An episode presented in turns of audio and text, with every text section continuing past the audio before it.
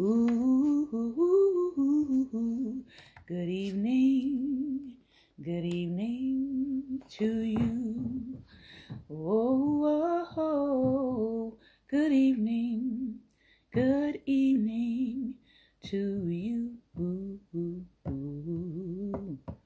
Good evening, good evening to you. Good evening, good evening. Won't you share with a friend or two? Good evening, good evening to you. You, good evening, good evening, good evening to you. Good evening, good evening, good evening, and welcome, welcome, welcome to another episode of Daring Dialogues. I am your host tonight, Shantae Charles. I hope that you've been having a great and wonderful day, a great and productive day, a day of life and health and strength and peace. Tonight we are continuing our Women's History series, and we are back in the two books we have been reading for the last week or so. Good Night Stories for Rebel Girls edited by Lilly Workneh, forward by Kashawn Thompson, and She Raised Her Voice 50 Black Women Who Sang Their Way into Music History, written by Jordannah Elizabeth, illustrated by Brianna Dingo. So we are going to start tonight with the good night stories for Rebel Girls, and we have three very powerful women from history, both I believe all of our icons tonight are one is from the present and two are from the past in this book. And the first person we're taking a look at tonight is Audre Lorde, the poet. She says, When we speak, we are afraid our words will not be heard or welcomed. But when we are silent, we are still afraid, so it is better to speak. And here's the illustration from the one of the artists in this book. Audre Lorde was born February 18, 1934, and she lived and passed November 17, 1992. Born right here in the United States of America. Once there was a girl who didn't speak until she was four years old. Audre listened carefully, though, and what finally came out of her mouth was beautiful. Audre learned early that words have power. In high school, she memorized famous lines from great poets, but eventually borrowed words were not enough. The budding poet and her school friends, all of them daughters of immigrants, formed a group called The Branded. Audre's parents were from Barbados and Grenada. She worked many jobs while she studied to become a librarian, and in 1968 she published her first collection of poems called The First Cities. Audre beamed with joy as she read from the pages of her crisp new book, full of enchanting words. Her words. She put out a new poetry collection every two years until 1978, when her masterpiece, The Black Unicorn, hit bookstores. That same year, she was diagnosed with breast cancer and began the fight of her life. She wrote about her illness and pain. She hoped that others struggling with cancer wouldn't feel so alone. Audre did not just write pretty words. Her words called for social change, acceptance, and celebration of difference. Together with a group of writer friends, she started a publishing company called Kitchen Table Women of Color Press to raise up women's voices. She described herself as black, feminist, mother, warrior, poet. She will always be remembered for her fearless words. Now, on to one of my favorite artists and sculptors, sculptresses, and that is Augusta Savage.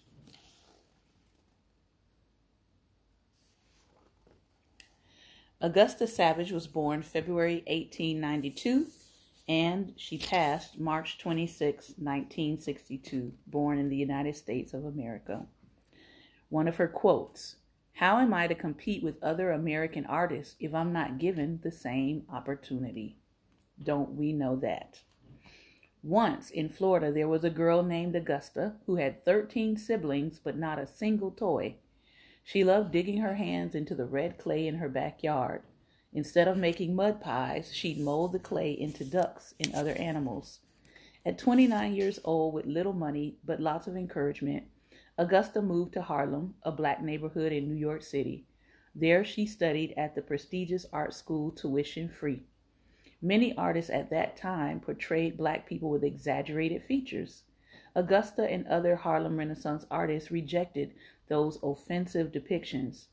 Instead, she created sculptures that showed black people in a realistic way, the way they really were.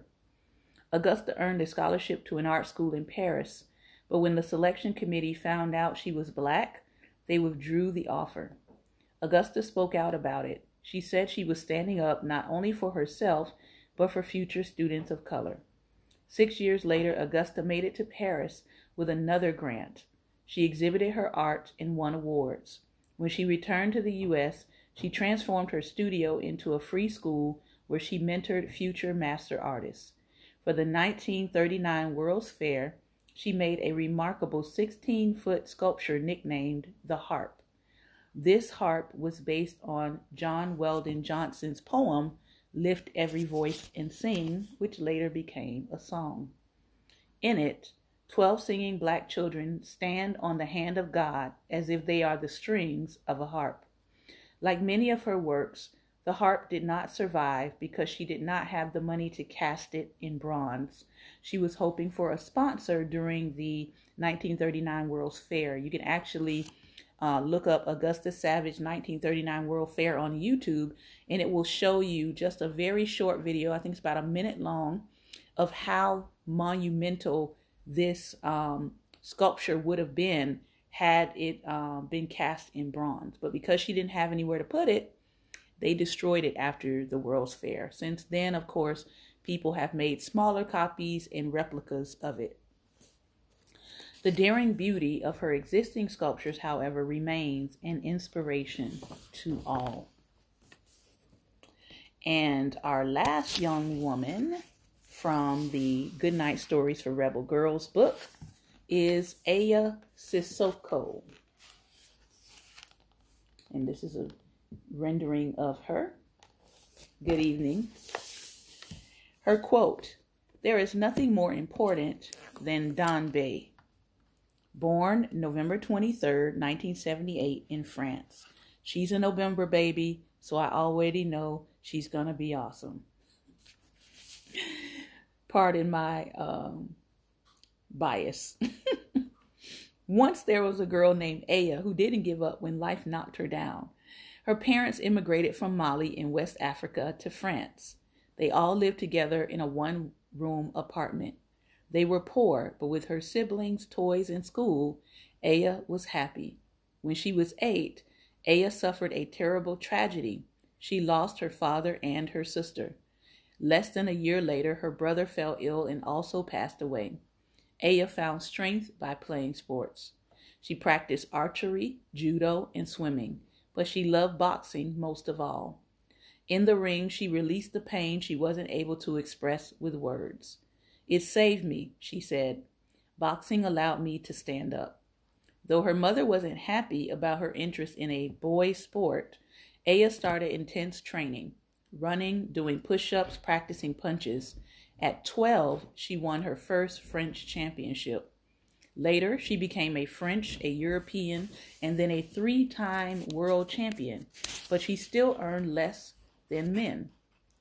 She worked nine hours a day as an accountant while training six days a week. In 2008, tragedy struck again. Aya was seriously hurt during a boxing match and ended up paralyzed on one side of her body. But she was resilient. She learned to walk and use her arm again. She wrote about her life in a book called Danbé, which means dignity, and encouraged readers to keep going even during rough times. In the book, Aya wrote a lot about her mother. She realized that her mother's courage and self respect had always been her inspiration. Aya Cissoko. All right. So we are now going to move on to the songstresses. Let us see. Let us see. Um, on tomorrow, we're going to be talking about a woman from the Miami Fort Lauderdale area. And uh, I'm excited to share about her. She's in Good Nights Stories for Rebel Girls. All right. Moving on to music, music history. We've got four women tonight. Four women. The first is Roberta Flack. This is another name people need to start saying again and putting some respect on. Roberta Flack. Roberta Flack is mainly out of the folk soul genre. Born February 10th, 1937, and she is still living. Shout out Roberta Flack. I might just tag her in this video tonight. She is a master of folk soul music. She says, I tell my own story in each song as honestly as I can in the hope that each person can hear it and feel their own story within those feelings. For much of Roberta Flack's life, classical music was the way she expressed herself. Her gift for playing the piano showed promise as soon as she began to study the instrument at age nine. Growing up, Roberta gave much of her attention to music, and when she turned 15, she had gotten so good at playing piano that she received a full scholarship to Howard University, a historically black college in D.C. In fact, Roberta is known to be one of the youngest people ever to enroll at the university. She studied hard and graduated four years later. During that time, Roberta had no idea that she would eventually become an influential musician. After college, she taught music to children and gave private lessons in her home so she could afford to take care of herself. It was her vocal teacher, Frederick Wilkerson, who first heard Roberta playing pop and R&B music who encouraged her to play different kinds of music outside of the classical genre. Roberta started playing nightclubs after teaching her classes and was soon offered a job playing at a DC restaurant called Mr. Henry's. From there, her name and music began to spread. Her fan base grew to include famous movie stars and filmmakers who heard about her beautiful style of music. Roberta's first recorded album, First Take, was released in 1969. The album didn't sell very well until movie star and film director Clint Eastwood chose one of the songs, The First Time I Ever Saw Your Face, to be featured in his 1971 movie, Play Misty for Me. This lucky exposure caused the song and her first album to sell more than 1 million records, and it also won Roberta a Grammy for Record of the Year. The following year, she released the song she is most known for, Killing Me Softly, with his song. This song was another huge hit and won her another Record of the Year Grammy. Roberta is the only artist to ever win Record of the Year two years in a row. Roberta's music is elegant. Her soft flowing voice coated over her minimal piano playing makes her sound very different from the pop music of the late 60s and the disco and funk music of the 1970s. She sang about the quietness and sensitivity of love, which made her fans feel deeply connected to her music. It is calming, and a new kind of genre was created around her sweet and powerful musical style called Quiet Storm. Roberta's third number one song came in 1974 and was titled Feel Like Making Love. Roberta also performed duets with singer Donny Hathaway in the 70s and Peabo Bryson in the 80s, and she had a big dance hit with the reggae artist Maxi Priest in 1991. Her songs with other artists are just as beautiful and romantic as her solo songs, giving her ways to express her music to different listeners. Roberta is a lifelong musician who made sweet and touching songs while the world around her was whizzing by. She is living proof that it can pay to be to simplify and to simply be yourself while following your dream. Roberta Flack. Now, we have consistently heard about this young lady, but I do want to reiterate her. because she's the queen of soul. and all of these books seem to pick up on different facets or different aspects of each one of these people because some of them are featured in more than one book. But I like this one because it's going to focus mainly and primarily on her musical career. And that is none other than Aretha Franklin, Queen of Soul, recently departed from us. It feels like yesterday, but it was in 2018. So let's snap to it. Aretha Franklin, born March 25th, 1942, and transition August 16th, 2018. Her genres were gospel and soul. She said, It really is an honor if I can be inspirational to a younger singer or person. It means I've done my job. Aretha Franklin, the incredible Queen of Soul, is one of the most beloved singers of all time. She has sung more than 100 hit songs, and many of those rose to number one in every decade since the 1960s, including Never Gonna Break My Faith, a gospel song that was released in 2020, two years after she passed away. Aretha was born in Memphis, Tennessee, to piano player and vocalist Barbara Siggers Franklin and minister C.L. Franklin, who moved her family to Detroit when Aretha was young so he could become the lead pastor of New Bethel Baptist Church. The church is where young Aretha received much of her musical training. She sang in the church choir, and it quickly became clear to her father her mother tragically passed away when Aretha was only nine, and the members of her church that she was a star in the making. She was encouraged to become a soloist, and she learned to sing leads and stand out from the crowd. To help after the loss of her mother, women from the church came to watch over Aretha and her siblings. One of those women was the famous gospel singer Mahalia Jackson, also known as the Queen of Gospel. By the time Aretha was 12, she was traveling as a singer with her father, who grew to be a famous, well paid preacher. Aretha would spend summers um, with successful gospel singers like Mavis Staples' family, and then she caught the attention of powerful pop musicians like Sam Cooke and Dinah Washington.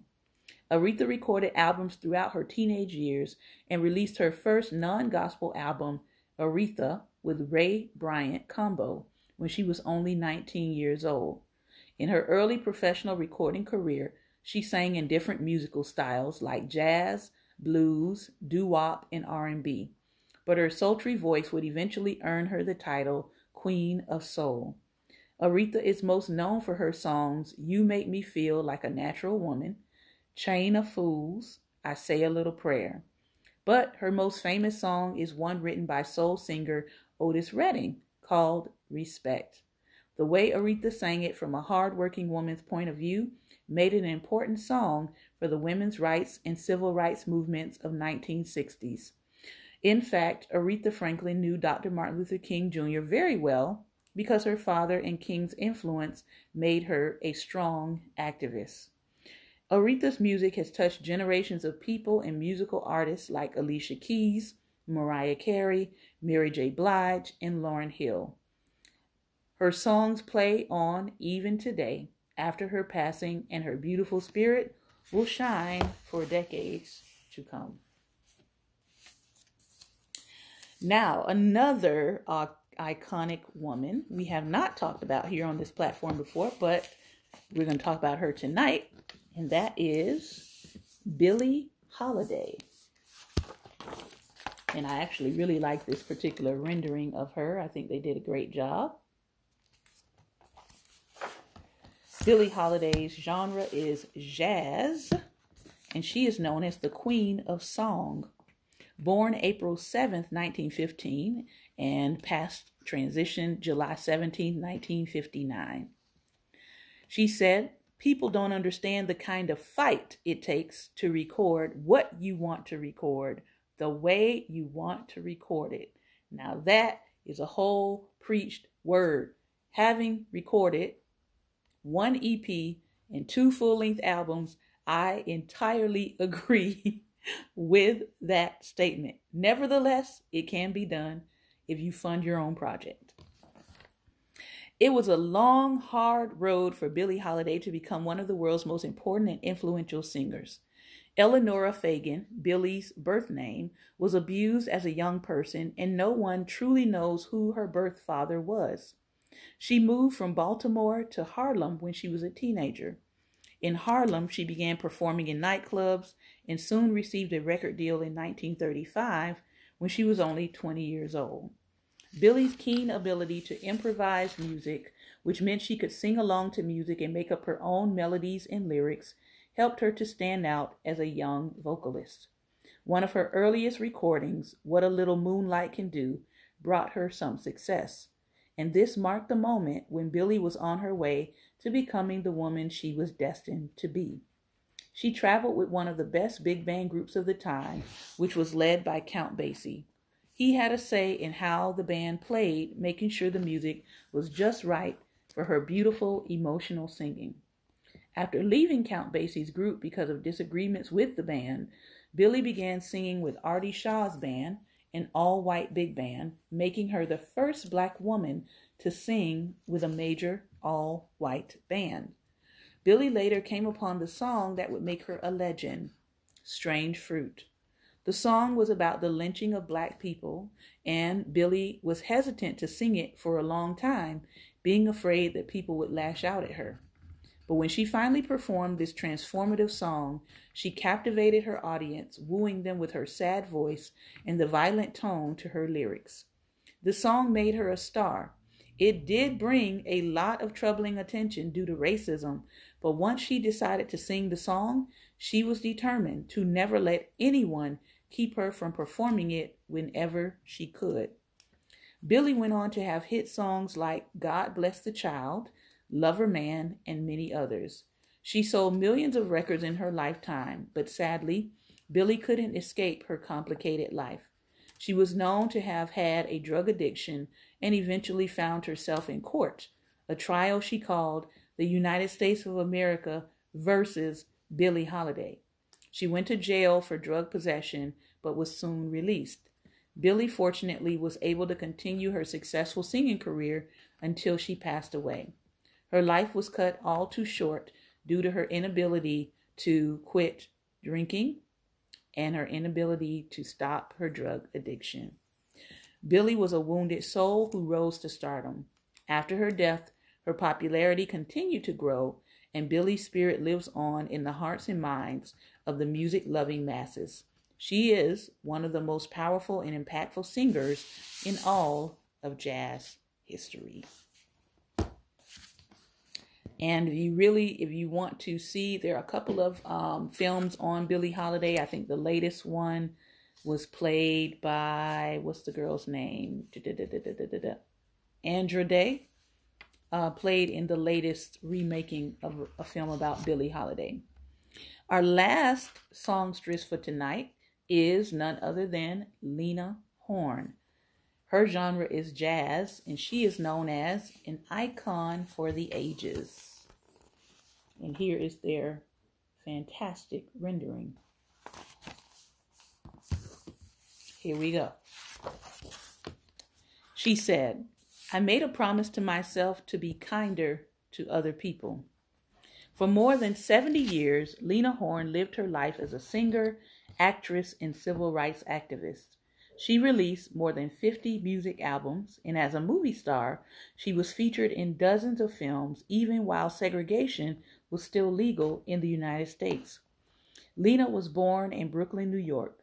She moved around a lot as a child and was mainly raised by her grandparents because her mother was a working actress who often traveled, and her father moved away when she was a little girl. When she wasn't with her grandparents, Lena split her time between her parents' houses, one in New York and the other in Pittsburgh. In Pittsburgh, Lena received early training as a jazz singer by working with talented musicians like jazz pianist and composer Billy Strayhorn. While in her early 20s, Lena began working as a dancer in the chorus of a very popular black nightclub in Harlem the Cotton Club. There, she met jazz singer Adelaide Hall, who taught Lena the ins and outs of being an entertainer. Lena learned quickly and became a rising star in New York City. In 1935, she was featured in her first of many films, Cab Calloway's Jitterbug Party. Although things were going well for her, Lena knew there was a bigger world outside of New York. So in the 1940s, she moved to Los Angeles to perform and act in movies. She is best known for singing her signature song, Stormy Weather, in the film Stormy Weather in 1943. Lena struggled in Hollywood because she was only allowed to sing in films. She couldn't have actual leading roles because she was black. Lena was forced to sing songs that could easily be cut out of the movie she appeared in because many movie theaters in the United States refused to show movies with black actors due to segregation and racism. But Lena persevered and worked successfully through both World War II and the Civil Rights Movement. During the war, she entertained the troops and would get angry because the black soldiers had to sit in the back while she performed. Lena would walk off stage and go to the back of the room and perform as closely as she could to the black soldiers to show them that they mattered to her. During the civil rights era, Lena spoke at the historic March on Washington in 1963 and worked with Eleanor Roosevelt to enact laws to stop black people from being lynched. In the 1960s and 70s, Lena appeared on many different TV shows, including The Muppet Show and Sesame Street. In the 80s and through the 90s, she continued to act, work, and perform even as she entered her older age. Lena Horne was known for her beauty, her grace, and her bravery as an activist who fought for equality in the face of racism and unfairness. She is an irreplaceable icon in Black music and a deeply loved figure of the 20th century. Lena Horne. Much respect and props to her for letting black men know that they mattered. Tomorrow, we're going to be looking at Janet Jackson, Mahalia Jackson, and Etta James. All right. This was a pretty awesome roundup of women and figures tonight. A lot of them, if you notice, had several things in common. Um, but I want to yield the floor. So if you would like to come on and discuss any of the women and anything that stood out to you about them, or if you felt inspired by parts of their story, feel free to click on the camera and I will bring you in and we can have a discussion and chat it up.